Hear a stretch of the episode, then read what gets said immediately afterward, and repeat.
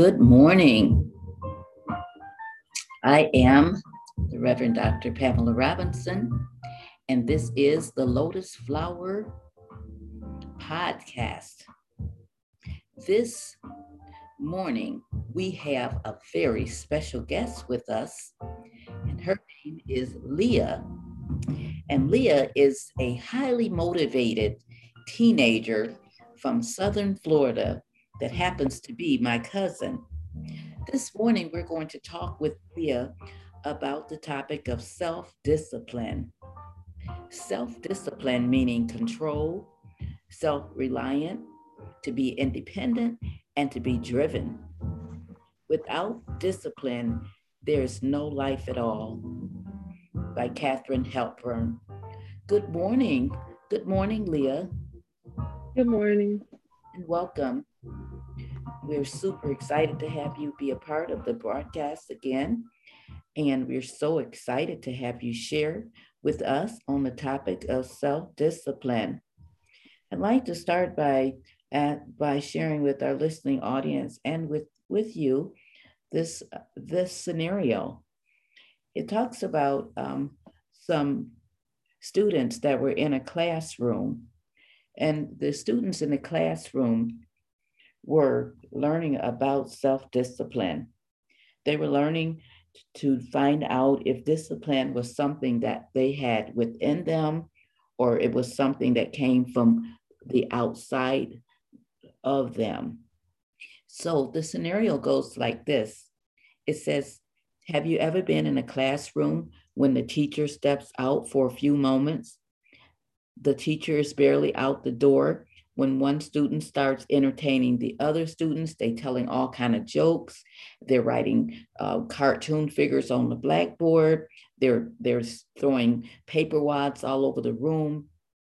And then suddenly, when all this is going on, in the midst of it, the teacher appears in the room. And when she comes into the room, those children, they all begin to sit down and pretend as though nothing had went on. You should have saw the look on their faces, Leigha. Does this sound familiar a little bit? Have you ever been in a situation like that, Leigha?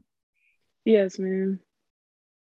Well, I would like to share a contrasting story of a friend of mine who's a teacher in uh, the Southern Illinois area.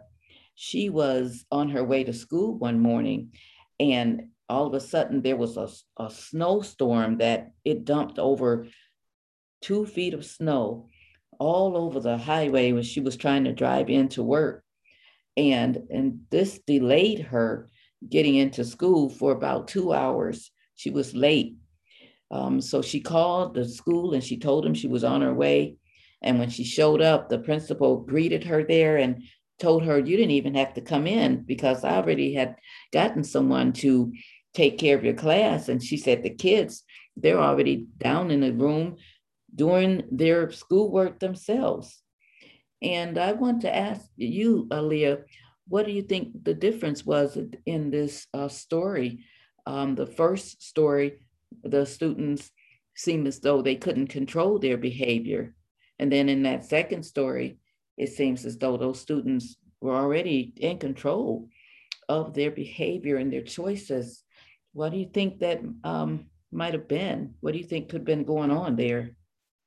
Um, I think that the teacher may have taken more control over her classroom, and the students knew their place with their teacher, which created a form of self-discipline and respect between the students and the teacher. Okay, thank you. And and then um, with those students that were out of control, because there was no teacher in that classroom at that point that knew them. And so that teacher did not have a relationship with, with them as their teacher did that was uh, late and had, had just shown up. Do you think it, that it mattered at all if, that, uh, stu- if those students had a relationship with the teacher? No, ma'am. Do you think they might have shown more respect to the person if if if they thought, well, then, you know, we know her and she knows us, and so we're going to give her more respect. We're going to not throw spit wads and and jump all around because of our respect for this person. Do you think that that makes a difference at all, or would it to you if you were in that situation? Yes, ma'am. Um, I think it does make a difference. Um, maybe because like you have a personal relationship with someone and you have more of an effect on them because you probably know mutual people and you know who that person is to you. So you have like a different level of respect with like your normal teacher versus like a teacher that's just stepping in to help. Would you say that their their discipline came from without, or do you think that their discipline came from within them? Um, I think it's both, because without, then it's just like, well, I think it's both because when you're, can you restate the question, please? Um, I said, um, do you think that those students that were unruly, do you think that they had discipline that was already within them, and so they already knew just how to behave? Or do you think that that that discipline that they lacked was something that was was not even within them at all, that they had never been taught that, or they might have just rejected it, the teaching that maybe their parents or their teachers were giving them? So I do think it's both, because, but it's also based on what their peers are doing. Because when you read the scenario earlier, you were talking about that it started off with just one kid getting up, and then that one kid influenced all the rest of the kids out. So it was kind of like maybe like peer pressure moment. And then also it's kind of like maybe your teachers and your parents taught you what to do and what not to do. But at that time, you just kind of ignored it. So then you're thinking about the fun in the moment. Exactly. And, and I like the way you pointed out the peer pressure part of it, because even though our, our parents or our teachers and our, our pastors and our leaders might teach us to have self-discipline, when we're under that peer pressure, we know that peer pressure is definitely something that's very strong, especially among teenagers, that they sometimes will give in under the pressure and they'll start doing things that they wouldn't ordinarily do. Yes. Um, yes. Um, to go a little bit further, um, I want you to think about when, when you were young, very young, maybe in elementary school. And I know that when you're very young like that, your parents tell you everything to do, and they nearly do everything for you as well. But but think about now that you're growing older and you're fifteen and you're getting ready to transition into school, to high school and all. And at this time in your life, I would imagine that your parents are giving you more responsibility. Are, are mm-hmm. they? Yes, ma'am. And uh, when I think that they're giving you more responsibility, I, I would think it's it's happening because they are trusting you more with what they have taught you. When you were a little ch- child, I'm sure they taught you right from wrong, and they taught you to have self-respect and to be self, self-reliant and to have some self-restraint and what I call delayed gratification, not having to need everything instantly. Um, So when, when we depend on other people to determine our behavior and always be in charge of, of our willpower and our won't power, we're like a pawn on the chessboard uh, waiting for someone to move us around and all. Now, our, our parents, they're, they're, most of them are very wise and they understand this. And so they know that it comes a time in our lives that they've got to give us more power and more freedom. And when doing this, it's a case-by-case decision, because some children, even though they might be fifteen, they may still be behaving as though they're seven. And some children, when they're fifteen, they may be very responsible and behaving as a fifteen-year-old would. So these things are a case-by-case basis when we think about self-discipline. Now, when you think about self-discipline and, and your parents trusting you at this time in your life, would you say that your parents have began to give you more responsibilities and trust you more with the decisions of your own life? Or would you say that they still are a little bit more re- reserved in that area with you? And if, and why? Um, I feel like with my mom, she gives me more like responsibility. She gives me more freedom. But with my dad, it was like, when I was little, I got a whole bunch of freedom. I got a whole bunch of like responsibilities and everything. But now that I'm getting older, then he's kind of treating me like I'm little now. So with my dad's kind of flip-flopped. So yeah.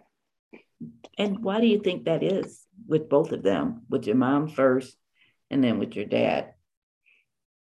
Um, well, when even now, my dad's always at work. So when I was little, he like, he seen me grow up, but it was kind of like, it was only like, I got to see him a couple days out of the week, and then he was at work. And then when he comes home,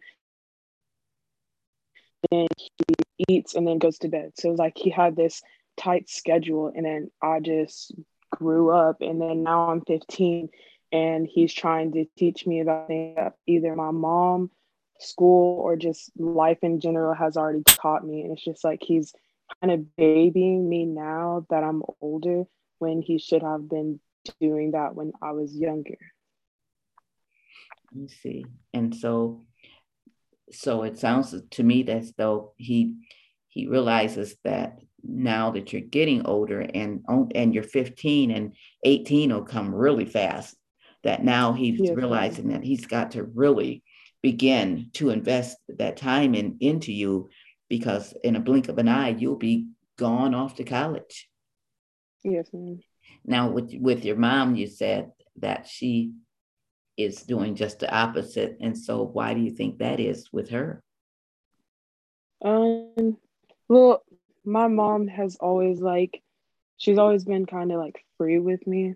So she would give me like options when I was little. I don't know, like, my I've never like really been babied. That's I feel like that's the reason why I'm so mature, as people call me, but I've never really been babied by either of my parents. And so my mom knows that, and she knows that if she treats me like a little baby, then I'll probably get mad. So she gives me more like options, and she trusts me around like boys and stuff, because she knows my mindset and that I won't do anything wrong. She trusts me about, around the friends that I hang around, because she knows that eventually if I think that they're a bad influence, that I'll get out of that situation. So I feel like my mom knows me more and knows the way that I think at a level. And which which style would you say that you would prefer? Your dad's style or your mom's style? I would say definitely my mom's style. And when you when you say that, when I think of, of both of those styles, I think of a teeter-totter.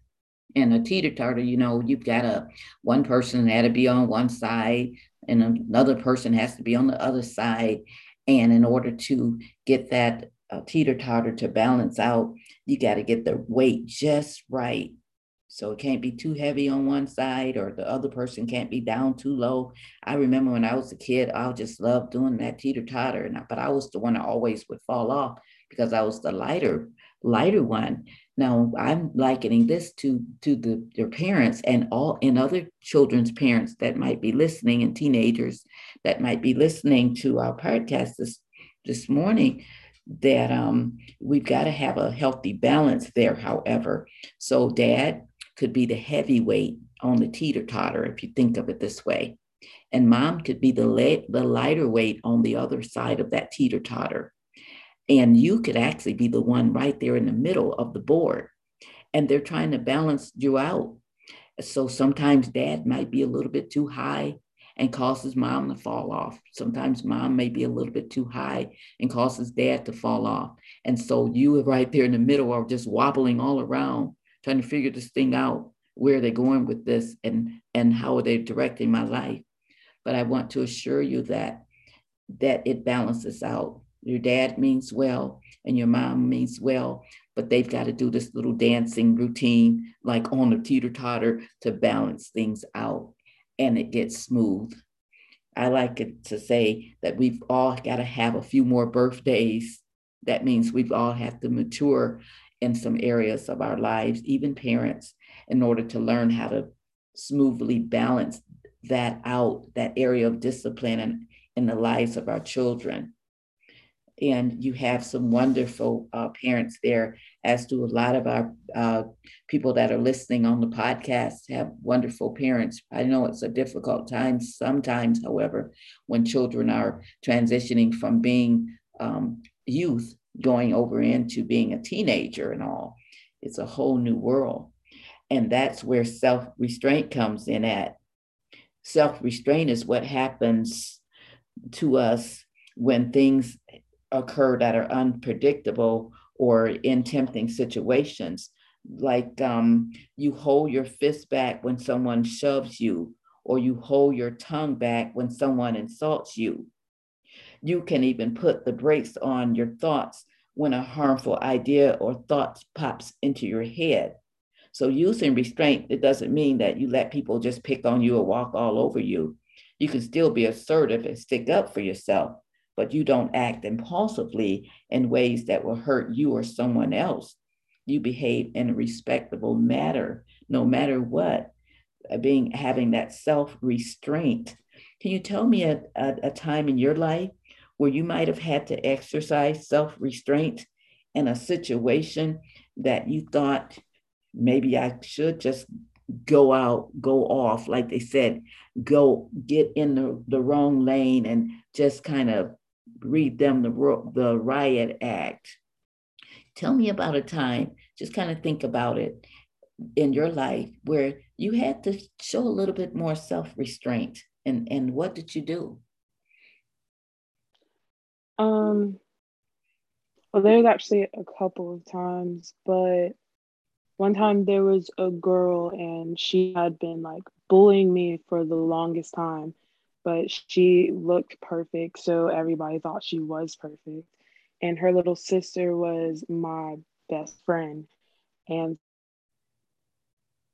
so she would, I like this boy for whatever reason. And so she would like hang out with the boy and tell the boy things about me. And then turn in turn, the boy didn't like me anymore.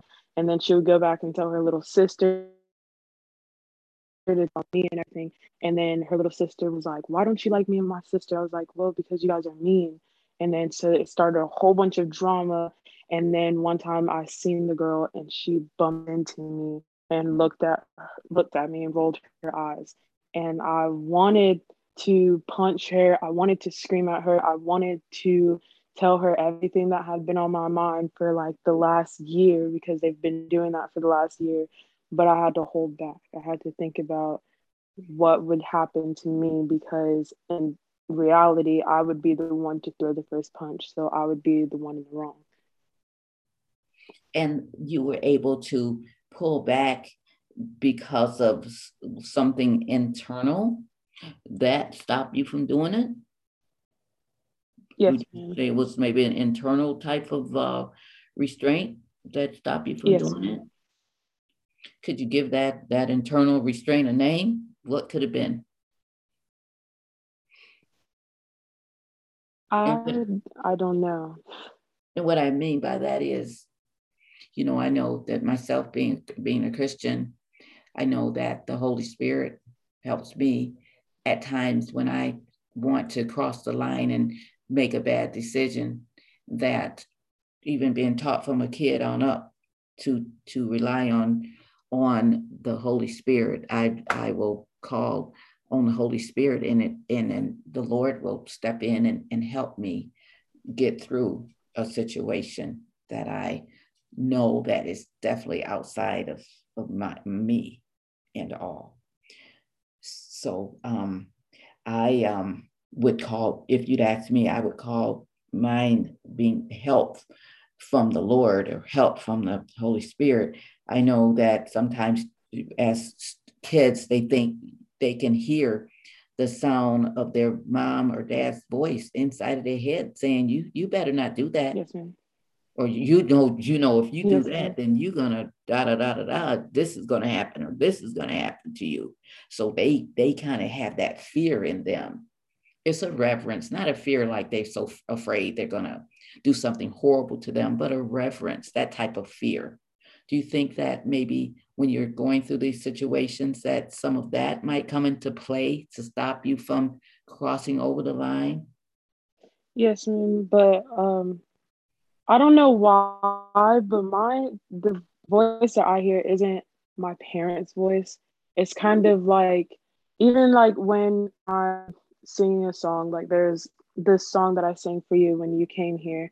There, when I first sang that song, when I first like learned it on the guitar and everything, and I was singing it seriously. It was one Sunday morning, I was in quarantine, and it was like a calming voice. Like it wasn't my parents' voice, it wasn't anybody's voice that I know.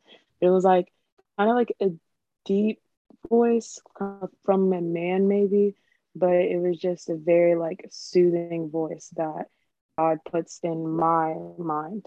So I I don't know why it's not my parents, but yeah, my voice is definitely someone else's, but yeah. Okay, but there, but there, but you, there is a voice there that stops you, and that's good, because there's got to be something there. Yes, ma'am. And um, and then when I think about the word self-reliance, which means that you always have someone that you can count on, which is you. When you're home alone and feeling hungry, you don't wait for your parents to return and fix you something to eat, do you? Definitely not. You, you, what do you do? I just fix my own food. That's exactly right. And then when you wanted to learn how to play that guitar that you that you play so beautifully, Leigha, you, you know, you um. needed to have lessons. I don't know if you needed to take lessons or you taught yourself to play. Did, did you take lessons or did you teach yourself to play play your guitar? I taught myself. And when you taught yourself to play the guitar, did your mom and dad have to motivate you to, to do your um your lessons and teach yourself, or was that something that you pushed your own self to do? That's something that I pushed my own self to do. And the reason I'm, I'm asking you this is because that is called self-reliance, means that you knew that you wanted to learn to play that guitar, and you knew that someday that you would be an excellent guitar player, as I believe you are now. And however, in order to do that, you had to depend on yourself, and you had to motivate yourself to do that.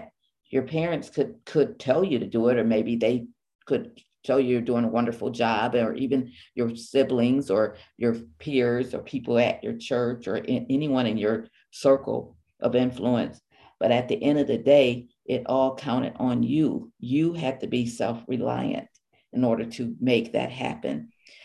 Can you tell me, when you were learning to play the guitar, was it something that you were highly motivated about and it came easy? Or was it something that, you know, you were motivated about, but maybe there was so many other things going on with your own schedule, with school and sports and church and everything that you do, that maybe it was somewhat hindered and um, the lessons went lacking? I don't know. But when you were learning, how how did it go for you? How did how were you? How motivated were you to do that? Um, I was.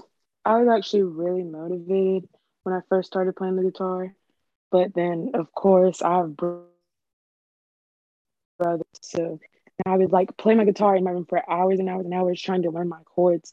And then I would hear my brother walk past my room and be like, "Oh, stop playing! Like you suck!" Blah blah blah, and that actually like kind of motivated me more to play it and to actually get good at it and everything. And then what helped was quarantine, actually, because I could sit in my room for hours and play my guitar and not have to worry about school, about volleyball, about having to play my other instruments or anything. I could just focus on my guitar.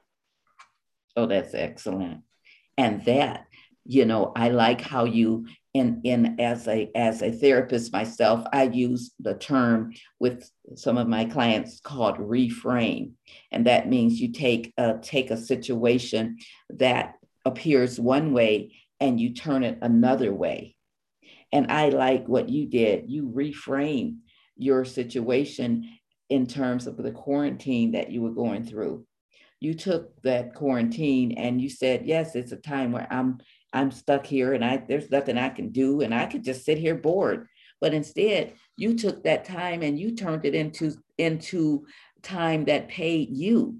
You made your time, your downtime pay you by saying, I'm going to take advantage of this time and use it for structure in terms of getting myself prepared so that I can focus on my guitar lessons. And you even tuned your brother out when he was saying, yes, okay, this, you suck, so stop playing. So you even were able to reframe his negative comments into positive. You, you use his negative comments and as a way to motivate you to even practice harder. How did, how did you actually, um, how were you actually able to take those those things that could have easily turned into something negative and reframe them into something positive to push you further into practicing, Leigha? Um, I have a mindset of, I'm going to prove you wrong. So it's like, whenever someone tells me that I can't do something, then it's like, at first I'm like, okay, well, let me figure out how they did it. Or figure out how someone else did it. And then it's just like, I'm going to go and I'm going to practice. I'm not going to go brag about it. I'm not going to be like, oh, well, I'm going to go upstairs and practice my guitar now because you said I was wrong. I'm going to quietly practice and everything. And then so it's just like, whenever you're least thinking about it, whenever you're like, oh, Leigha still sucks at the guitar, and I break out my guitar and I start playing, you're like, oh, she got better. So that's how, like, I think about my life. It's like, I'm going to prove you wrong. I'm going to prove you wrong. I want to prove myself wrong. So it's like, that's how I practice. That's how I get motivated to practice. And at least when I come, I might not be as good as Shawn Mendes as playing the guitar, but I was, I want to be better than the old Leigha was. That's excellent. And I know that there are young people and there are everyone that's listening to this podcast, not only young people, that can benefit from what you said in terms of being able to take a situation that could be framed in a bad light and reframe it into a good light. And that's a lesson that I want our podcast listeners to walk away with today, that you can reframe something that appears to be going in one direction by using self-discipline. Now, Leigha, I want to ask you about um, sports. I know that you play play several sports, and and can you tell us what sports do you, do you play at this time, or have you played? I have, I played softball for a little while, and right now I'm playing volleyball and basketball, and I might try out weightlifting. And I and I believe that you are have been or you are on a traveling uh, volleyball uh, team? Or, yes, ma'am. You know, can you tell me what that entails? Ma'am? Can you tell tell our listening audience what a traveling vo- volleyball team is or what that entails? So I play for a traveling club team. So it's like, the older you get and the better you get, then you get to travel to like different states or different tournaments.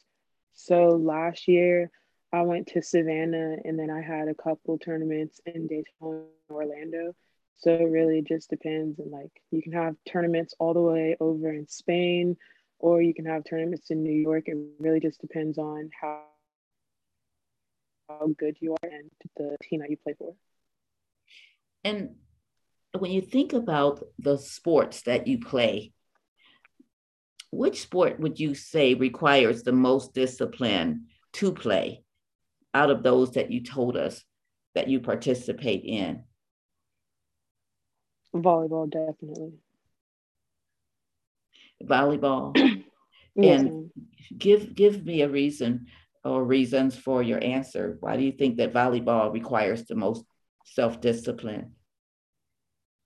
Volleyball, everybody thinks it's easy, but when you play it competitively, you have to be very precise with everything.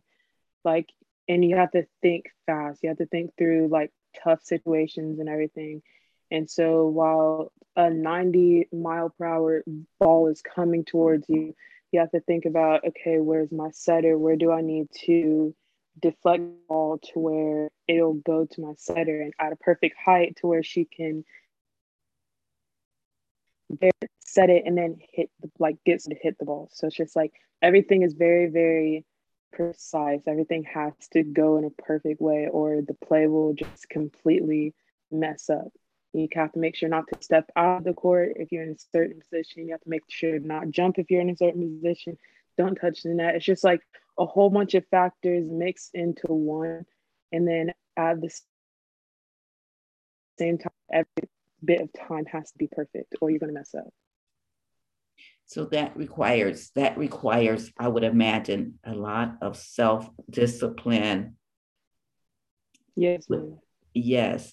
Would you say that yes, your teammates, you all play together and also are, are united in in your in the area of discipline, being able to know which what this team member is going to do and then what this person's going to do so that you all can actually reach the goal of winning? Or is it more individual when you're on that playing the volleyball?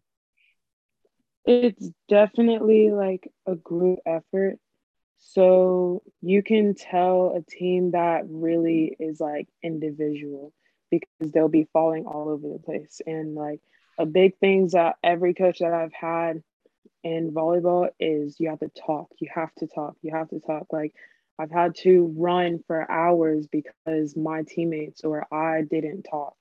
So it's just like we have to have this self-discipline to where if someone says that that's my ball, I'm going to go get it. Then you have to step off that ball because she has a better angle or maybe she's going to do something better with it. And you have to have, if you call the ball, say, oh, that's mine, I'm going to go get it. Then you have to have the self-discipline that you have to make sure that you're timing it perfectly to where you're going to get there, you're going to make a good play, and everything's going to be fine. So it's definitely a group effort, but it causes a lot of self-discipline within yourself, because you have to know your place and everybody else's place at the same time. Well, that's great.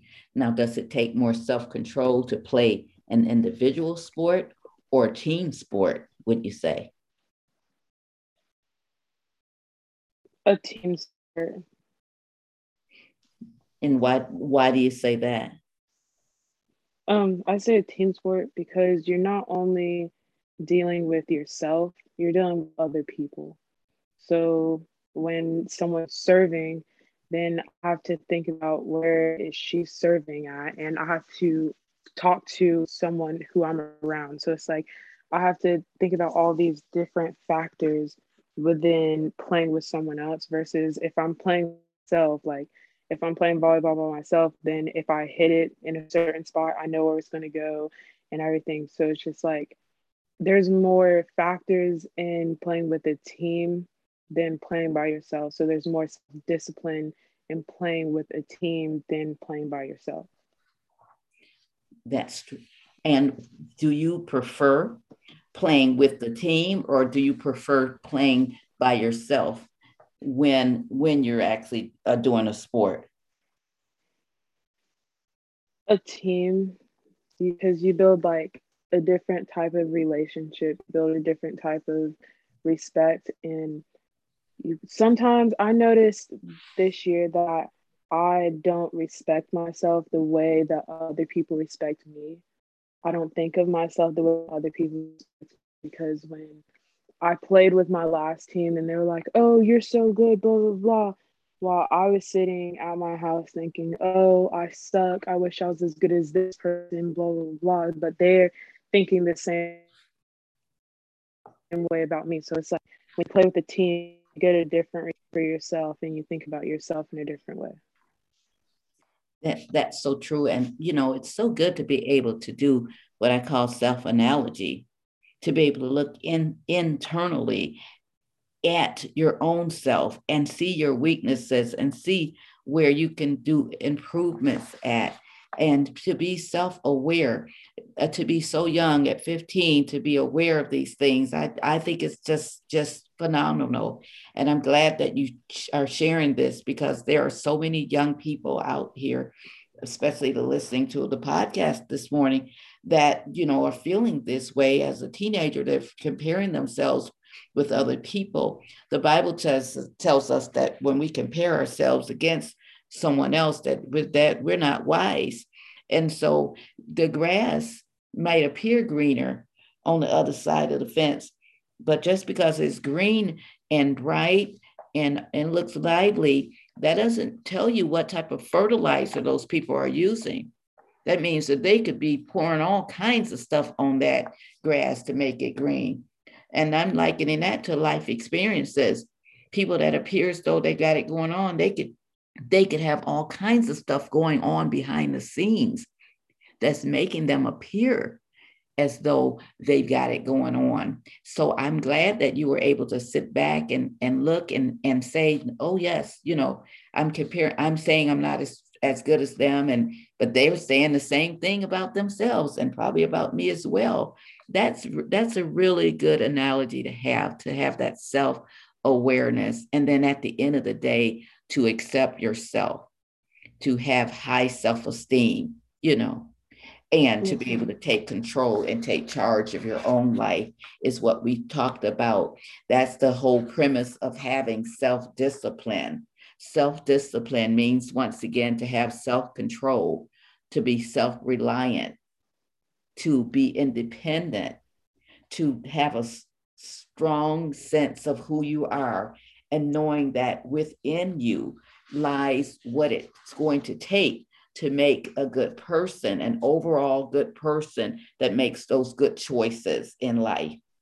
Now, I appreciate your time this morning, and I appreciate your talking transparently with the listening audience. And it is my hope that people are actually able to grasp what we spoke about this morning, the concepts that we spoke about, being being able to be self, re, having self-restraint and having uh, self-discipline, being able to delay gratification, being able to make good choices, being able to, to decide whether or not what my, my discipline, whether it come, is it internal or is it external and all. So I really hope that our listening audience gained something from our conversation this morning. And I want our audience to know that Leigha will be a regular on our podcast once a month. She'll be talking about issues that are currently affecting youth. So be sure to tune in to the Lotus Flower Podcast. We, we air on Spotify, on Wix dot com, R S S feed, and Google Podcast. Leigha, do you have anything you'd like to say before we close the podcast? No, ma'am. Thank you again for being our guest this morning. And we pray and hope that you would have a blessed, sunshiny, prosperous day, Leigha, as well as our listening podcast audience. Thank you so much for joining us this morning. And we will be sure to post Leigha's podcast interview so that you can listen to it twenty-four hours a day, seven days a week at your leisure. Bye-bye for now.